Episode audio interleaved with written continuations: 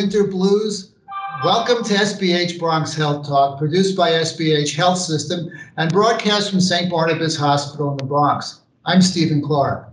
It's winter, snow is on the ground, and it freezes in the air. The days are gloomy and gray, sapping your energy and souring your mood.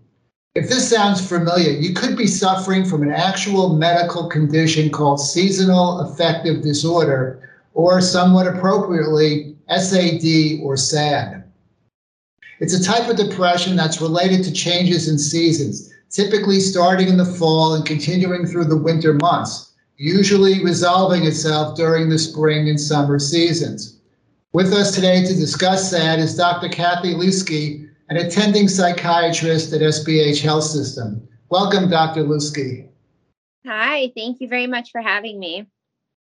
So, so let's start out. Are, are, you seeing more depressed patients during the winter than you are during other times of the year? Steve, that's a really good question. Generally, we do start seeing a little bit more depressed patients during the winter time. I'd say when I worked in outpatient clinic, this was a little bit more prevalent than working on an inpatient unit. Um, but generally, around the fall and winter time, we are seeing a few more depressed patients. Yes. I'm guessing that that SAD is a little more extreme than just having the winter blues, right? Yeah, you're right. So there's a little bit more to seasonal affective disorder than maybe just having the winter blues.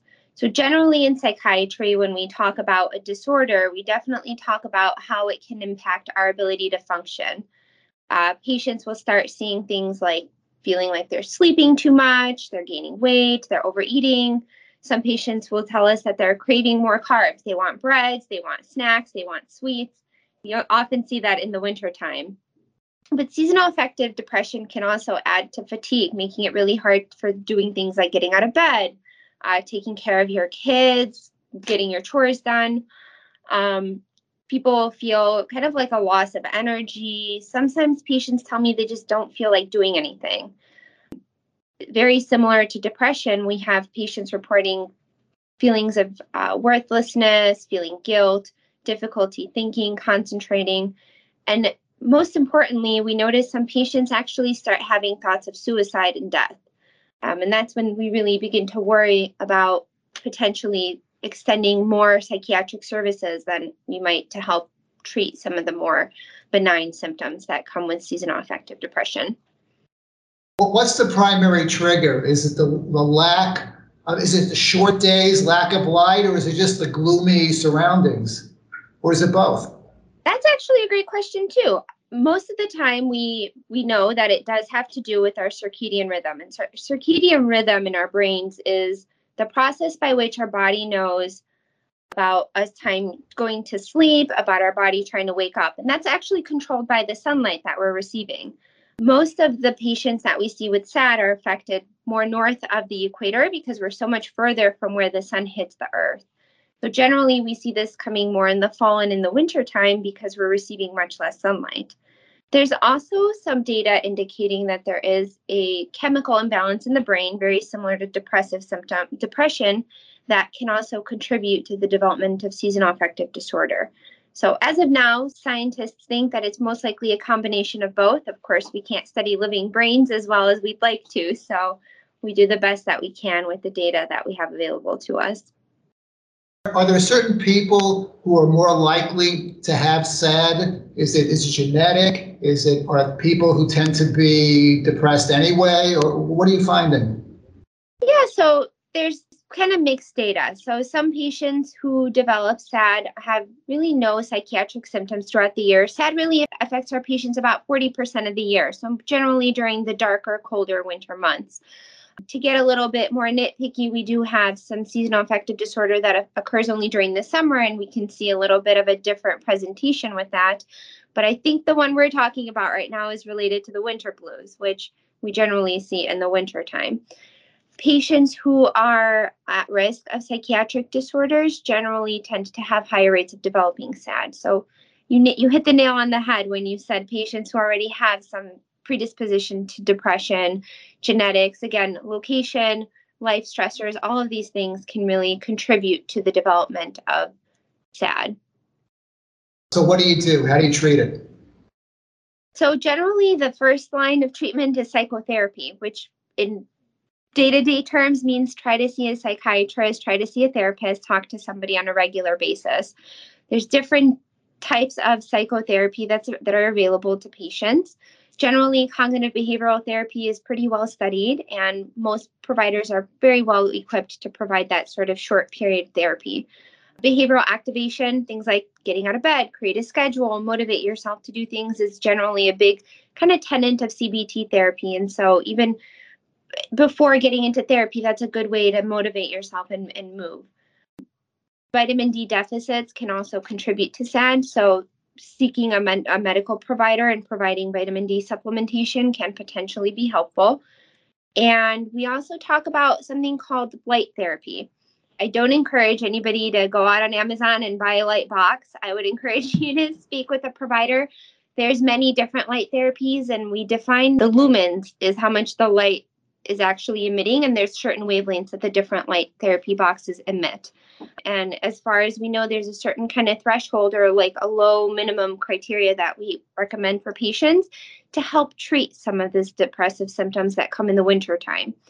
The one uh, caveat to this is that some patients who do use the light therapy can trigger other psychiatric diseases. So I would encourage you to speak with your mental health provider prior to going out again, buying a light box on Amazon.com or you know eBay or, or whatever you might use because it can potentially have it's not a totally benign therapy, it can potentially have consequences. But generally, light therapy, psychotherapy, and um, vitamin D supplementation tend to be the first line. And then for patients who have severe symptoms, providers can discuss starting an antidepressant with them. Okay. Well, when is it time? I mean, again, the winter sort of brings a lot of us down. A lot of us just don't like the cold. They don't like the short days. It's just sort of a gloomy time. When is it time to see a psychiatrist? I would say when things start getting really tough for you, when you're not able to get out of bed, generally we define diseases by the way that they're impacting people's ability to live their day-to-day lives. If you're noticing that you know you're you're having a hard time completing your tasks at work you're maybe having more interpersonal conflicts than you would normally if you're finding that you're falling behind on tasks you're having a hard time getting up you're feeling sad overwhelmed over a lot of the time those are pretty critical moments. And even speaking with your medical provider they can provide a brief screening and recommend uh, psychiatric services to you. Alternatively, as I've mentioned before, some patients who have SAD can develop feelings of suicidal thinking. And when that happens, then I would strongly encourage you to call your medical provider immediately or go to the nearest emergency room and seek professional help at that point. Does SAD happen uh, all of a sudden or is it progressive? Did you just wake up one day in the middle of December or January and go, gee, I really can't stand it anymore? I mean, how does it work? Yeah, so generally, SAD is not something that just happens, you know, one day. Generally, patients will notice symptoms of major depression creeping in. The, the episode will generally last for two consecutive years, so it would not be diagnosed as a disease if this ha- if this is the first time that it's ever happened to you. And then some of the episodes might be a little bit more frequent. Generally, I would have to say that about 5% of Americans develop SAD. Of course, this may be uh, geographically a little bit different, but more common in patients living a little bit further up north. But generally, it is something that we see progressively starting in the maybe in the in the early fall and then progressively deteriorating over the winter months. Do you find if someone gets treated this year, next year, does it start over again, or are they less likely to, to be in as bad a, position as they were? So there's no great data on that either way. Some of the data recommends that some doctors maintain their patients on antidepressant therapy throughout the year if it's severe enough to continue that sort of treatment. Um, other kind of data sources indicate that starting an antidepressant prior to the winter months and then discontinuing it is helpful. This is probably something that is better discussed with your treatment provider, but generally, given the changes in the circadian rhythm, as we know is a trigger, I would assume that most patients who have uh, consecutive years of seasonal affective depression would likely continue with that trend as as that's the pattern for them. Do you find that women are more prone than men or older people than younger people? Is there anything showing that in any way? You know, that's not something that I, I know the answer to, Steve. I think that most of the information that we have generally can be a little bit complicated to separate because of the way that the symptoms have an onset and just generally with COVID kind of creating chaos in our world over the last few years, it's pretty hard to keep track of when patients are developing these depressive symptoms, primarily related to the seasonal changes, unless the provider has been really following them for several years in a row.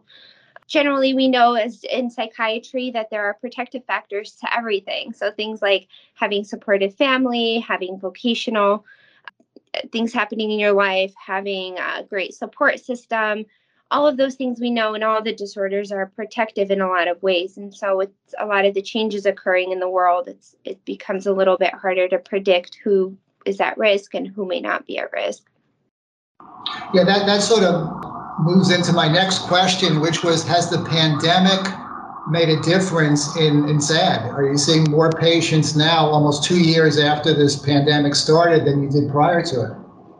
I would say that the pandemic has really impacted mental wellness and mental well being for everybody.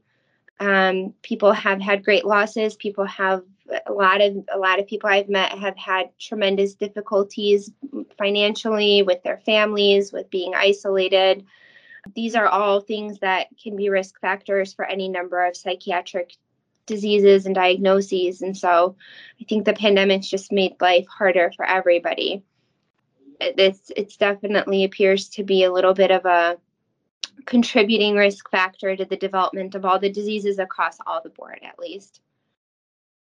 I, I guess the final question um, which you, you sort of answered before is that if you have sad or you suspect you may have sad you shouldn't feel funny about it. You said like 5% of the population could be affected. So that's really a pretty large number. That's 1 in 20 people. It is. It is a very high number it is, and it's the, the data shows that there's probably a greater percentage. Again, more north. We're living in New York City, so we're not living in a Florida or Mexico right now where we're you know blanketed by the sun all the time. So our I assume that the rates here would be probably a little bit higher at this point. So if you're feeling sad or you're feeling low or you know tired, fatigued, noticing that it's getting a little bit harder to get things done, happens to a lot of people in our in our hemisphere. So please feel free to reach out. And if you're noticing that it's getting to the point where you know you're struggling you're having thoughts of suicide call the national suicide hotline call 911 you know, connect with your providers. The national suicide hotline is 800-273 talk. It's 800-273 talk. So reach out to them if you're feeling these thoughts and you know take yourself to the nearest emergency room and talk to your provider so that we can help you. There's help out there for this, and you don't have to struggle with it alone. If they wanted to make an appointment with you, is there a phone number they could call? Sure. SBH does have an outpatient clinic. I would encourage calling that main hospital number 718-960-9000 and they would be able to connect you to the outpatient clinic for sure get a get on a wait list see a provider and uh, get treatment Great. Dr. Lusky, thank you for your time today. This was really interesting. I really appreciate it. For more information on services at SBH, visit www.sbhny.org. Until next time.